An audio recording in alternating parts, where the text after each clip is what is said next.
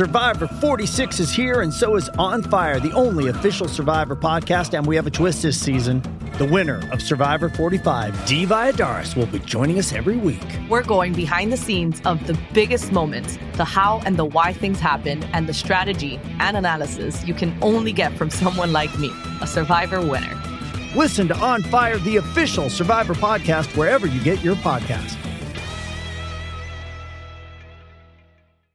Hello, everybody. Welcome back to the WTF1 podcast pre race edition. Tommy and Katie, were you waving in sync then, or did I don't think we were. I didn't really see that. I, th- I saw Tommy still waving, and anyway, very disappointing. Clearly, you Oh. need to get your act together uh, uh, before our post race podcast. Anyway, Azerbaijan Grand Prix. Uh, I think a lot of people actually are enjoying the fact that we're doing a podcast when we've actually had a session of Grand Prix racing, not well, not racing, but practice. Uh, so we're doing another one on a Friday, and we've got uh, obviously some news to, to talk to you about what's going on in Azerbaijan. But uh, first of all, I have to, of course, say contractually, Tom Bellingham, the WTF1 founder and verified on Twitter still, uh, and me not. Thank you, Twitter. Still waiting for the reply. And Katie, who got denied uh, by Twitter, didn't you? Uh, the WTF1 got- editor. Rejected. So I've been crying about that all week. Um, and I'm going to go to the FIA with a protest along with possibly some other teams this weekend. I think. Oh, that's a good, good little segue. Good little Um, segue. kind of. Not not getting to that just Good yet. segue actually. Into the third point we'll be talking Yeah, about. yeah. Okay. We'll segue into that a a try. little bit later on. Uh, firstly, before we talk about Azerbaijan and what's going on in Baku, uh, we've just heard that uh, Singapore is set to be cancelled, uh, as seen uh, from what the BBC is stating, and it's 99% official. So uh, probably by the time this goes out, it will have been announced that Singapore is not going ahead, which is a shame. Of course, another street track.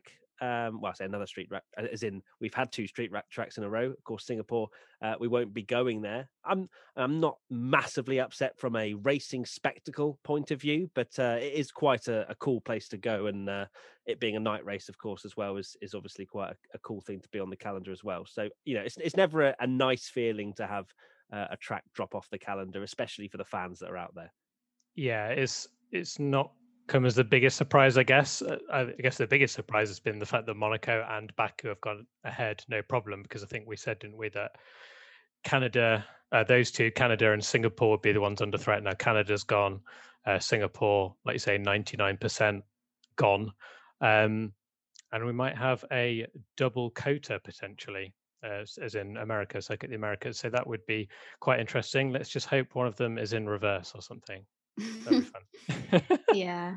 Yeah. It's another um, jiggling around of the uh, calendar. So, yeah, unfortunate, but I really like Singapore. I know it doesn't provide us with the most insane races. Like we've had a few brilliant moments over the last few years, but um, I'll be sad to see it go. But I'm afraid that's just street circuits at the moment and organizing travel with COVID restrictions and being in city centres. It's just, it's not quite possible. Like Tommy said, we're very lucky to have had Monaco, although some people will say we- I'd rather have Singapore over Monaco. But Um, and- track. yeah, um, but maybe two races at COTA will be good. I mean, Formula One have been saying for ages that they want to have two races in America, obviously COTA, and we've got Miami happening next year. Um, but COTA's a huge fan favorite. They sell out almost every year, so I'm sure Formula One will be happy to put another race there. yeah, I hope they mix it up a little bit because you had the the double header, didn't you, in Austria last year, where they didn't change the tires, and then in Silverstone they did have different tire compounds, and it made it a little bit more interesting, and the results were a little bit different.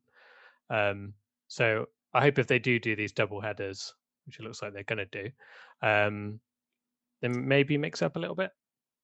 I know what Hopefully, can be done with COTA, apart from literally doing it in reverse. But uh, they, is they- that it's not Mario yeah, Kart, so no, I, I don't think and there'll be many- fans there, so you can't really mess Yeah. that too much. I don't think they'll change it at all, to be honest. And I, I'm not against having a double race at COTA anyway. I think it's one of the better tracks out there. Um, it is a Hermann Tilke design, isn't it? That one. It's just one of his Um, best. but it's a yeah, yeah. So definitely a good one, uh, not Abu Dhabi, that's for sure.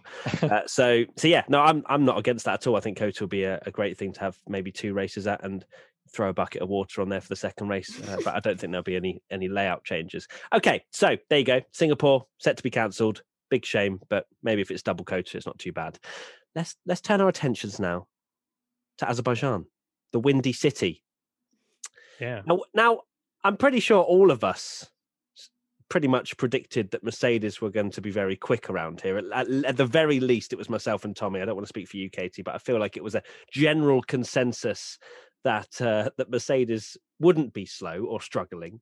Um, but yeah, FP1 and FP2 were quite out of sorts for Mercedes, and Toto Wolff himself apparently denied any interviews because he wanted to go straight to learning why on earth they're so slow. So in FP2, they were 11th and 16th.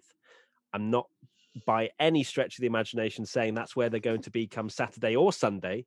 But the question is now, you know, are Mercedes genuinely slow to a degree, or are they sandbagging? You know, I joked, I said that you know there won't be any sand on the beaches because you know because Mercedes are, are you know have, have filled their bags up, but at the same time. They, they clearly are struggling. R Done Zero says, Is the Mercedes car not suited to street circuits as we saw in Monaco and here in Baku with both Mercedes in 11th and 16th? As I said, I think our expectations were that Mercedes would sort their, their troubles out in Baku. It's a, it's a it's a much different track to to Monaco. You know, they're two completely different sort of challenges, even though they are both street circuits. It doesn't mean they're set up at all the same because Monaco is very high downforce. You come to Baku and it's stripped of that completely, and it's skinny wings because they've got such long straights. So I think yeah, it's just the, the problems continue to to happen really in this season. They, I, I just don't feel like they've got their head around how to set this car up, especially on the Fridays. Yeah, when Hamilton pre uh, race weekend was saying like, "Oh, Red Bull are favourites and we're going to be struggling," I was ready to be like, "Oh, boohoo, underdogs again." Uh, and by struggling, normally for Mercedes means they finish second and third, not first and second. Um, but yeah, it's a big surprise. I know it's only practice, but that being said, yeah, the the comparisons between Monaco and Baku, it's not that similar.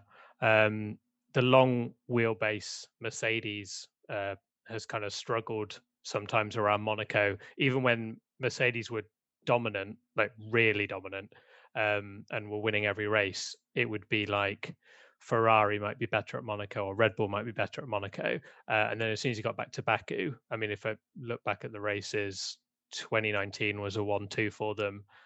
2018 would have been a 1 2 if Bottas hadn't had the puncture. Hamilton would have won in 2017 without his headrest problem.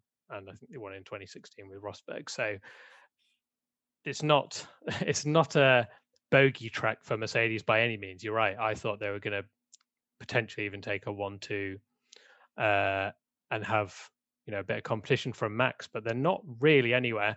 Um, the FP2 it's difficult to look at the the order because if you look at the FP2 order, I think Alonso, yeah, Alonso is P6 and Giovinazzi was P7. Which, if they're up there in qualifying, then fair play. We're we're on for a very mixed up grid That'd and exciting race. Quali watch along. It would, yeah, exactly. But I can't see, I can't see them being 11th and 16th, but they're certainly on the back foot compared to Red Bull and maybe even Ferrari it is a weird one because all the teams that did well in Monaco have sort of come into Baku and saying, like, don't expect the same again, like Ferrari, McLaren. And I mean, Ferrari seem to be having a great time out on the track today. You know, um, Carlos Sainz is doing a, a stunning job and like I'm just so impressed with how he's getting on at Ferrari. Charles Leclerc is doing a good job, but he's also making best mates with the barrier, um, which obviously we saw in FP2. Um, and it's becoming very well one a costly mistake that he keeps making but quite a common mistake um, which i think if you think of like the season so far obviously he's had this prang with the wall in fp2 in baku issues in monaco issues in imola so that's like a 50% like of his F1 weekend so far. He's he's found the wall and ruined his car. So not ideal, but yeah, it's it is bizarre to see Mercedes struggling, if you want to call it that. Um, it could be something to do with the fact that these windy conditions are affecting these new floors that they've got. But I mean, Hamilton himself said that you know this this morning in FP1 he thought he had a really good day. FP2, the car didn't feel so good, which I mean, it's obviously reflective of his 11th place finish. But hey, Mercedes do this all the time. And uh, I mean, look at the conversations we were having in preseason testing with all the, oh, Mercedes are going to struggle, they're going to do this. And Hamilton's got the majority of wins so far this season. So it could be that they're just having a, a, bad time setting up the car. There's a lot of tension in the team, I feel as well. Obviously, I'm not in the team myself, like just from an outsider perspective, but with the dramas they had in Monaco and Lewis slating the team very publicly to the media and saying it's not my fault, it's the team's fault. And then this issue with Bottas, which you thought, ah, seemed like bad luck. And then you had Toto Wolff saying in the media that maybe it was partly Bottas's fault because he wasn't quite parked up in the space properly when he came in for his pit. And I don't know, it just seems like quite uncharacteristic for Mercedes to see so much drama attached yeah, to that team. There's quite a lot of it, so, I don't know if the the pressure's getting to him a little bit, but yeah, like you say, be. you never you never see sort of Toto Wolff or or like him say say this sort of thing. It seems very out of character. Yeah, so maybe it's having an impact within the team and making decisions and being able to see things clearly. Um, or maybe it was just a funky Friday and they'll be back on track tomorrow. yeah, th- that's been a thing, hasn't it? You know, Fridays have been typically this season quite difficult for Mercedes, and then they've managed to claw back the time that they've been missing. So you know we don't want to jump too many guns here just purely because we're we are expecting them to be fighting for pole come tomorrow. but um, they've got they've clearly got a lot of work to do. Um, so I think Hamilton even said uh, during FP2 that he didn't really know where the time is, to be honest, and that was on the soft tire. And I think he was six laps into his his stint when that happened. So yeah, mystifying for Mercedes, but you know that I'm sure they'll sort it out. Uh, it's just it's not it's not the easiest weekend or starts to the weekends that uh, we're used to seeing in in seasons gone by. Um, before we, uh, you did kind of segue Katie into our third point, but we won't go into there just yet. We'll go uh, we'll go to to the flexi wing drama and everything that's been spoken about at the moment around that. Uh, we will be releasing a video next week, sort of covering it all and explaining what's going on and exactly what's come out of Baku. Um, but generally speaking, you know, there's been a lot of discussion as to the Red Bull rear wing and how much it's flexing under under force and you know at top speed. And I think it's four tons of force uh, the the cars go through when they're uh, at, at, max speed, according to I think it was Anthony Davidson or maybe Paul Resta, but one of them said that.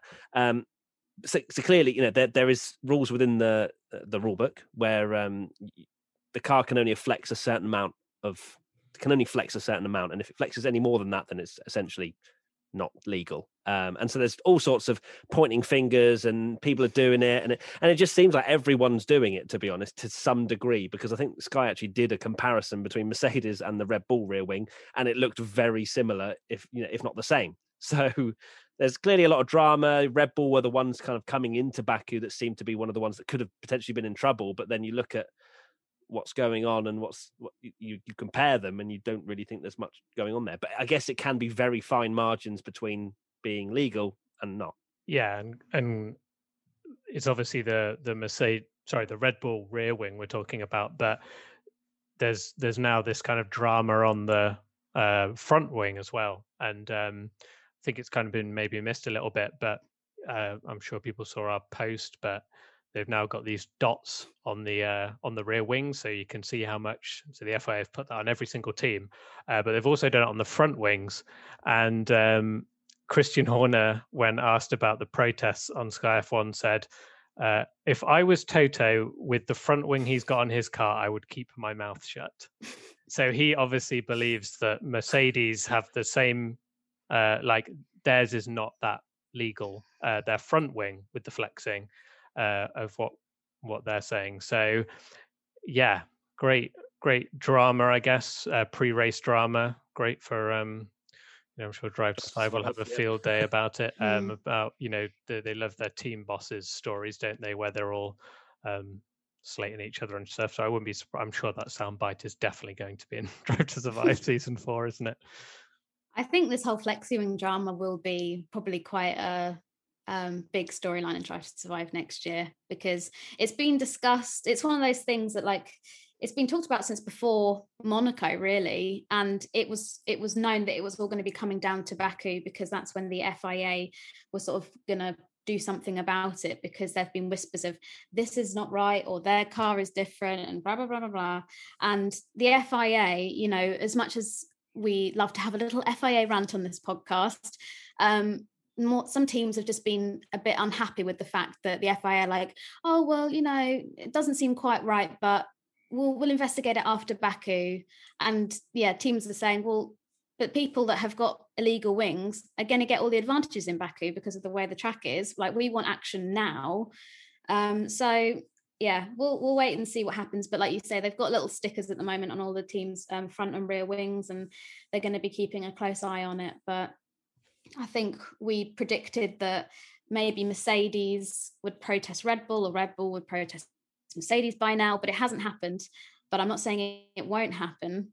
It's just, yeah, it's it's literally like playground games of, oh well, he's got this and she's got that, and I want that, and it's just a bit silly. But well, that's that's when you know Mercedes are under pressure, don't you? Mm. When when this all this drama starts happening, because you know usually it's Mercedes clean out front, and they don't have to worry about Yeah, they've not had a to second there. protest, have they? They've not had to protest for.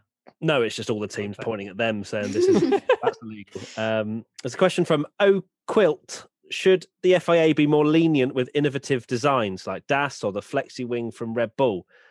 No, because you know the the rules are there. As much as you know, we're at the pinnacle of motorsport, and you know, Formula One cars are the absolute, you know, they're the beasts of of motorsport. But at the same time, there is a rule book, and as soon as that's, you know, if if the FIA have written something, and then a team goes, yeah, but come on, we're only two percent out, or you know, with the flex or whatever, then it just becomes an absolute mess. And you know, there's millions and millions of pounds on the line between the the teams and where they finish, and half a tenth here and there, and you know, the rule book not being followed completely. It, you, there's lawyers involved. There's all sorts of things involved, so they have to stick to the absolute rules coming into this season. And if a team, for example, the DAS or whatever, you know, they find an, an, an innovative design that they can use for a little while, the FIA will usually then go, yeah, no, that's not allowed anymore. So they can change it in in that sense, but lenience is not something that the FIA can really do because as soon as they give give a bone to one of the teams, they'll all start messing around and you know, oh well, you know, you gave lenience to Red Bull with their flexi wing. What about this?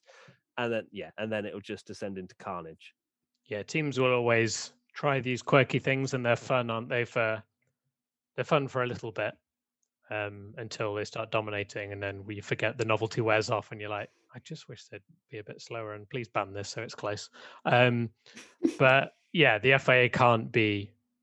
They can't just be like, oh, this is really cool.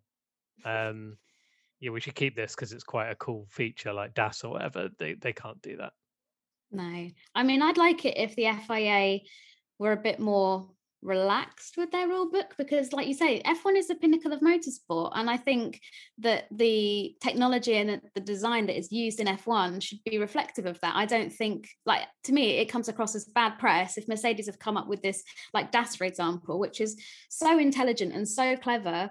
And then it just gets banned. Like, I think the FIA should encourage teams to investigate like new technologies and stuff like that and perhaps you know williams could come up with an absolute like genius idea and it would propel them into the midfield or even better but at the end of the day i also see your point of you know if uh, they allow one thing through then someone else is going to come up with something and it could become quite difficult to manage. So maybe it's easier to put everyone in one little box and say these are your rules don't break them. Yeah, and and also, I guess I would argue against that point in the sense of the the more creative freedom these F1 teams are given, the more likely we're going to get a Brawn GP with a second down the, the road. that's Uh, so if the got an stricter Adrian the Newey on your rules, team Exactly. Yeah. So I, I feel like the stricter the rules, the the less they can do with the cars. In some way, of course, you know they want to be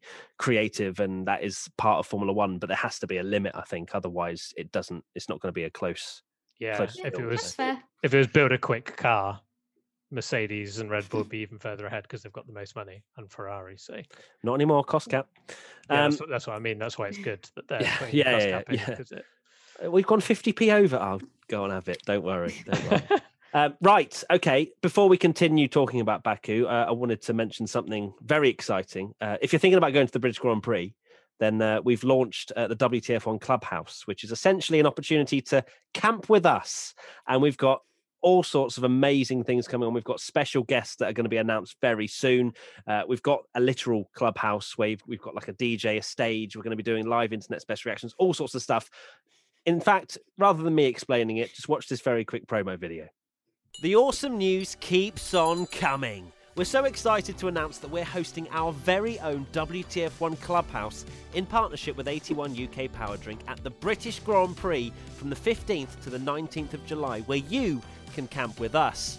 So what does it include? You can hang out with myself, Tommy and Katie, watch us film content including internet's best reactions live, get involved in Q&As with special guests, enjoy a big screen film night with BenQ Screens, race on the simulators, drop some fire dance moves with our DJ, and so much more. There's three options for camping, either bring your own tent or use one of our glamping bell tents. Visit WTF1.com forward slash clubhouse for all the info. Can't wait to see you all there.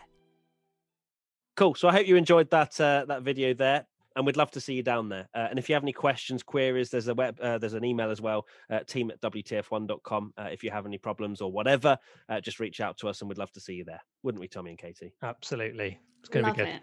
Cool. Awesome. Right, moving on.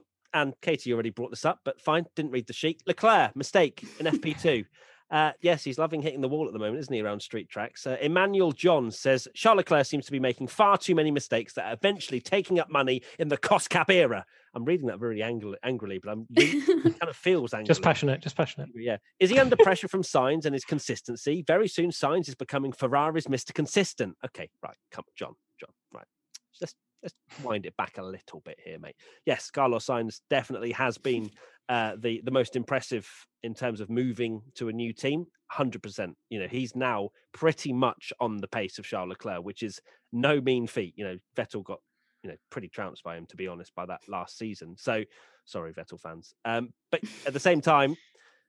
I don't know if it's him feeling the pressure as such. I feel like Charles Leclerc at the moment in his state in this stage of his career is prone to mistakes. That's part of what unfortunately he needs to eventually get out of his system if he wants to win a world title. He's crashed around Baku before. He's crashed in several places. I think he crashed in uh, in Imola. In was it practice? Yeah, practice Imola. So he, he yeah. is prone to a crash. Um, so I don't know if it's pressure. I think it's literally just he's trying to get the absolute maximum out of the car. Ninety percent of the time he will deliver it, and there's that ten percent where he'll just do a silly mistake or whatever. So it's kind of almost Max Verstappen esque in some ways but I mean, think Verstappen was actually crashing a lot more than that when he first came into Formula One. Sorry, Tommy. But yeah, I, am trying to get my point across. I feel like I have. Uh, Sainz, yeah, yeah. I, I, wouldn't say he's become Mr. Consistent if you look back to Imola, for example, where he went off the track about 800 times and then got away with it because of all the you know safety cars, whatever. So yeah, it's an interesting one. It's obviously not ideal. Fortunately, he only took off his front wing. Yes, there is going to be you know money spent there in the fact that it's a cost cap and you know it's seventy five thousand pound for a new front wing or whatever. But you know that's that's in the budget. It's not like he's going to have a couple of front wings off and oh no, Charles Leclerc's going to have to start the Grand Prix with no front wing because they've run out. I don't think it's going to be that bad, but uh, yeah, I, I, just think wages. Yeah, exactly. to be fair, he wouldn't see it. He wouldn't even notice it, would he? Yeah. But um, for me, yeah, I don't think it's him cracking under pressure or anything at the moment. I just feel like that's part of his unfinished driving. Yeah, yeah, yeah, great. Yeah, don't don't worry about the uh, Verstappen thing because I was about to say exactly the same thing. Um, but yeah, Verstappen, you've got to think Charles Leclerc. Well, it seems like he's almost a a veteran because he feels like he is this kind of as soon as Ferrari get that car, he could be in that mix with Verstappen and Hamilton. Um, and yeah, there's only so much you can say this. Of course, if it keeps happening, it will be one of those things where like, yeah, he really needs to he really needs to stop crashing or or make making these mistakes and it becoming a thing, especially when Sainz is performing so well, and then mm. the pressure could could build. But Verstappen did something similar in 2008, uh, a lot worse. Like you say, he crashed um, pretty much seven. I think it was seven from seven at the start of 2018 or 17, 18, uh, and yeah, in various sessions, whether it be a race or a practice or a, a, a qualifying. Um, and look at Max Verstappen now. This is where I jinx him, and I'm so sorry. um, but he's he's cut a lot of those mistakes out, and he seems like such a complete and amazing driver. Now Max has got a few years on of experience more than Leclerc, um, and in a similar way to Verstappen, ex- exactly what you said, Matt. That he is he is driving a car that's not quite there, so he's pushing every bit out he can. Whereas because he wants to be up there with with Max and Lewis, but he can't be because the car's not quite there yet. So that's probably you know why you know he's making these mistakes, and it's better to do it now uh, and get out of your system that like Max exactly like what Max has done now. That when he does get that championship worthy car where he can win a championship in a car that's when he needs to do exactly what Max is doing now, where he's cut those mistakes out. He's not crashing every other race, even if it's only in a practice session. Um, so I don't think there's too much to worry about yet, but I think maybe maybe if there's two or three more, then I think I th- mm. think that that narrative will maybe pick up a bit more steam. But at the end of the day, it's just a practice session yeah yeah it's better that he does this in practice than he does in qualifying and ends up not being able to start the race from pole position. Uh, but yeah like you say he's he... he's still young in his career yeah, he's still young in his career. And um, although he's hailed as sort of like the golden boy at ferrari because of how he managed like you say to absolutely trump vettel last year who is obviously a four-time world champion um, there's a lot of expectations on his very young shoulders but he's got a very aggressive driving style, likes to get the absolute maximum out of that car. Um, so, like you say, it's better for him to iron out these imperfections in his early days of his career than to be doing it, you know, when he has got a Ferrari underneath him that is capable of winning championships, which I hope does happen. Um, and yeah, it is interesting though to see how well Sainz is doing, but we'll we'll see how he gets on over the course of the races because that's when it matters. Indeed. Um, of course, Ferrari are, as we say, kind of in the mix as well. We haven't really mentioned the fact they are actually in the mix this weekend by the looks of things, at least from Friday practice, and McLaren as well, uh, looking pretty good, especially in the hands of Lando again. Although he did make have that spin in FP1, so we didn't see exactly where uh, he would have ended up. But I think he would have topped the session, to be honest, in FP1 had he uh, just had a clean last sector. Pedro underscore two 2003. Do you think Ferrari and McLaren can join Mercedes and Red Bull in that top bracket before the end of the season, or at least for some races? Yeah, I think it's more a case of at least for some races. There's clearly the street track vibes where, well, especially with the slower sections of the track is where Ferrari come into their own. Um, McLaren seem pretty decent, especially with the Mercedes power unit. Um, you know, they've got a huge amount of power, and that's good. Um, I don't think they'll be there consistently because Mercedes and Red Bull just have that edge. But if they start tripping over each other, Ferrari and McLaren are certainly going to get involved. I don't think Ferrari will be on the front row come tomorrow, but they'll be in that sort of fourth, fifth position, maybe a couple of tenths off because they didn't didn't actually look that quick in long run pace in FP2. At least they weren't the the pace of Red Bull, where they were just seemed to be clear out in front, especially in the hands of Sergio Perez. So they're clearly taking the right steps. I think it will depend on the characteristics of the track. When we get to the more natural sort of Silverstones and stuff, I fully expect Mercedes and Red Bull to be out in front. Um, but maybe the more niche tracks where setup is absolutely vital. Um, not that it isn't vital for some tracks, but it's a bit harder to dial the car in. I think that's where we see Ferrari and McLaren yeah, get a bit closer. They're definitely a lot closer than last year, especially in Ferrari's sense. Um, and you're, you're right. I can't I can't see them especially with the end of the season, there's no point going absolutely ham on development when there's such a big rule change next year. So there's not really much pressure for them to catch up uh, either, because you know you, you just hope that that comes next year when we've got the new the new regs and the new cars. But unless something odd happens, it does feel like it's Mercedes and Red Bull. But because McLaren uh, and Ferrari are closer, it only takes a little bit of a slip up now from Mercedes. Say say they say like Friday's a washout and they don't have that luxury of a two hours of practice to get the car dialed in, then maybe that's where like you know Charles Leclerc can pop it ahead of Bottas or something. But I can only see them being up there when Merc or or a Red Bull has a particularly bad day. Yeah, I think it's been unusual to see these like sprinkling of Ferrari brilliance because we weren't really expecting it at all in Monaco. And then, like I said, they came into Baku and were like, don't expect too much from us. And then in FP1, I think it was Ferrari, yeah, 2 3 um, ahead of, or yeah, behind Verstappen. So um, it's possible. But I think for McLaren, they'll just get the results that they can now. Um, and then perhaps when we go to more um, Mercedes like circuits that are better for a Mercedes power unit, then they'll excel there. But yeah, I don't think we're going to be seeing them fighting with Mercedes and Red Bull. I think they're just going to fly off into the distance and do their own thing. But we can hope.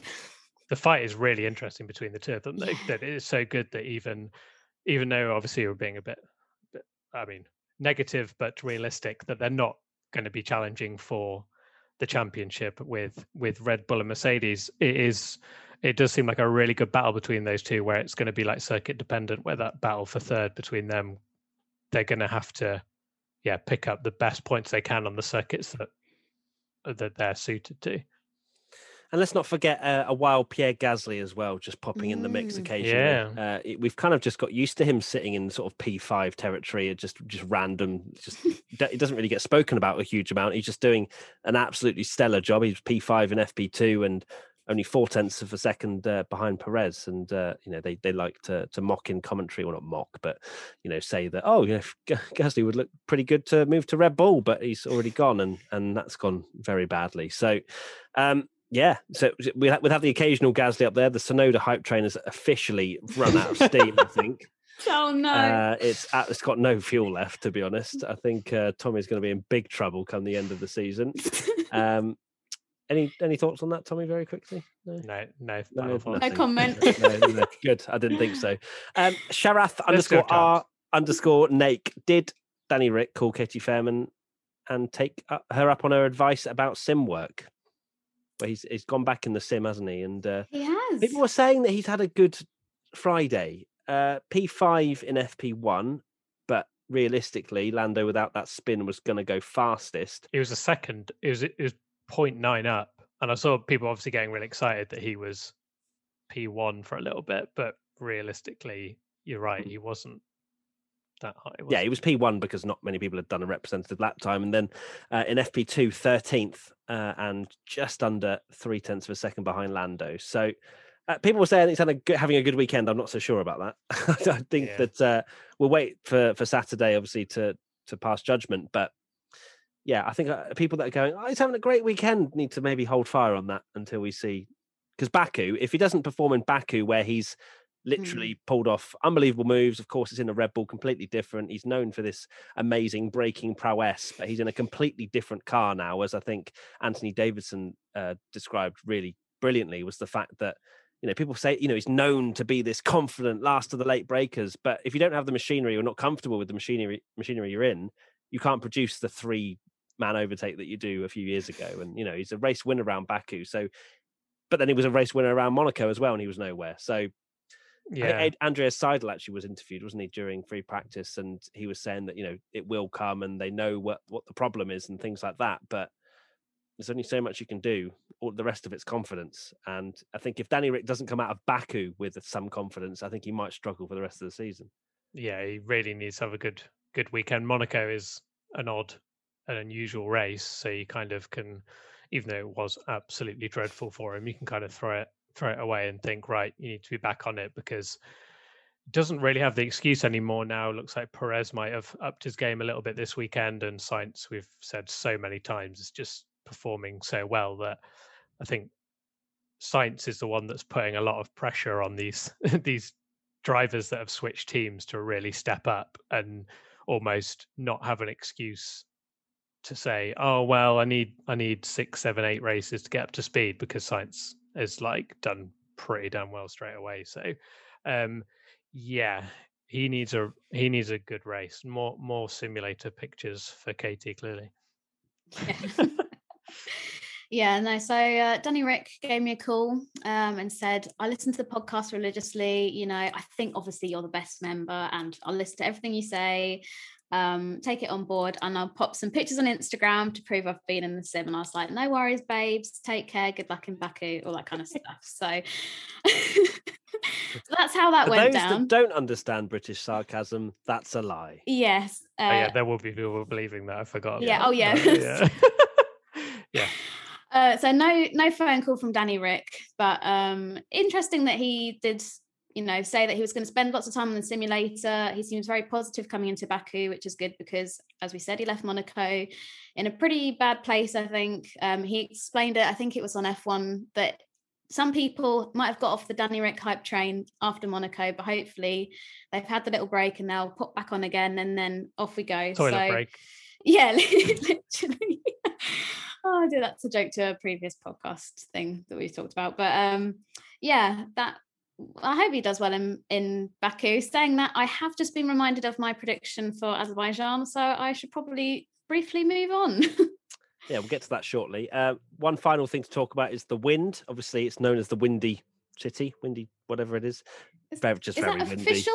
Um, yeah, I think it is. yeah, actually. they have loads of nicknames. Though. They're like the Land of Fire, the the Windy City, the yeah, lots of things. lots of things. Um, but it is windy uh, uh, once again. Uh, Grayo eleven says, "How much do you think the wind will play a part on Sunday? Seems to be blowing a lot of rubbish on the circuit. Never mind the stability issues. I think the stability stuff, whatever you know, they're used to it being windy around Baku. It's not exactly a an anomaly. It's not like a one-off where it's not usually windy. So I think that's something they would have prepared for.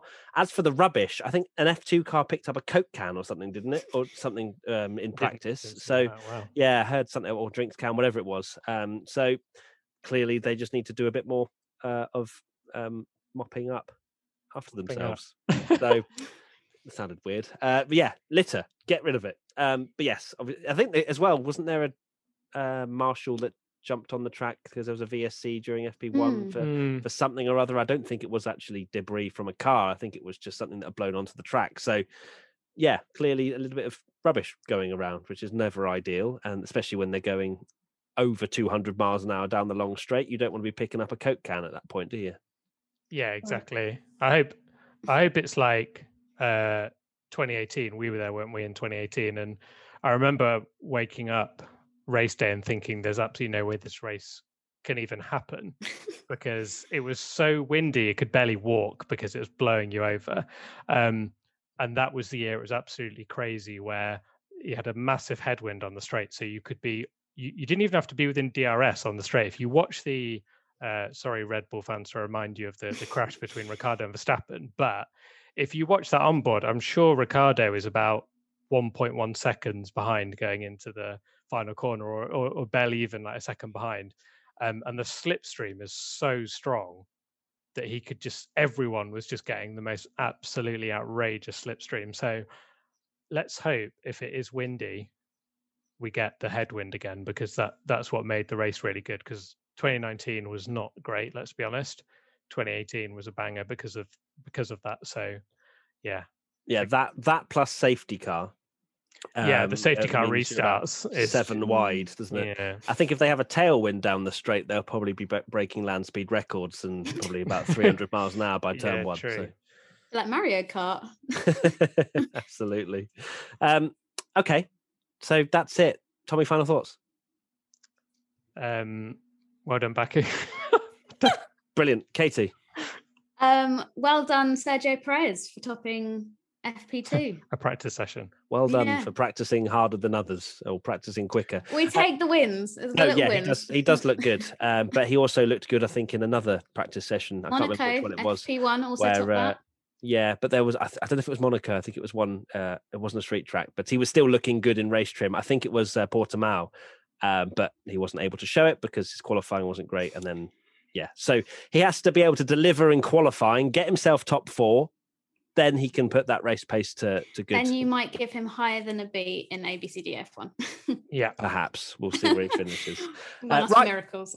exactly. Um, final thoughts from me is uh, to join Team WTF1. If you haven't heard, it's something that we've uh, we've started, which is giving you exclusive content behind the scenes, all sorts of amazing stuff, both online, sort of giving you a live podcast uh, and other awesome bits and bobs, but also doing some in real life events. So, for example, this WTF1 Clubhouse uh, is exclusive to Team WTF1 members, and uh, yeah, we've got so much, so many things coming up uh, that uh, I, I'm actually really excited for some of the things we're going to be announcing soon. So there's an extra podcast go check it out. There's, there's an extra, podcast, right now for people that want even more of us even more. uh, and just to reiterate, you don't have to join Team Team WTF1 in, in in terms of you're not going to lose any content. We're not taking anything away from you guys. We're just giving ourselves more work. So no, no, which is which is really fun, and we can interact a lot more with our Team WTF1 members as well, which is which is really cool. So uh, yeah, and also make sure to check out the clubhouse as I mentioned. Come and uh, camp with us at Silverstone for the British Grand Prix. We'll be partying hard. There'll be a DJ. Uh, To- Tommy's going to be doing some break dancing. I've heard, um, which is something I'm really looking forward to. Uh, course. Katie, you're going to be on the decks. Is that correct? Um, I am, yeah. yeah, and I'll be It's on the too mic. busy, too busy calling Daniel Ricciardo. Yeah. babes. Yeah, God, you'll I'm never gonna let that down. You'll be using the sound system to get Danny Ric to come over. Danny. Anyway, thank you so much, everybody, for watching and listening. Give us five stars, all that good stuff. Hashtag WTF1 podcast if you want to get involved next time. And we'll see you very soon. Wow, thumbs up from both Tommy and Katie this time. Two from Katie. See you later. Bye. Bye. Bye. Well done, Baku. Oh, the predictions. Uh, yeah, were good. It's fine. Just go watch the other podcast. Uh, Mercedes back to being fastest. Stroll out qualifies. Vettel was me. Tommy's Mercedes one two. Vettel in the points again, and Katie's Ferrari double points finish. And Ricciardo not in the points again. Bye.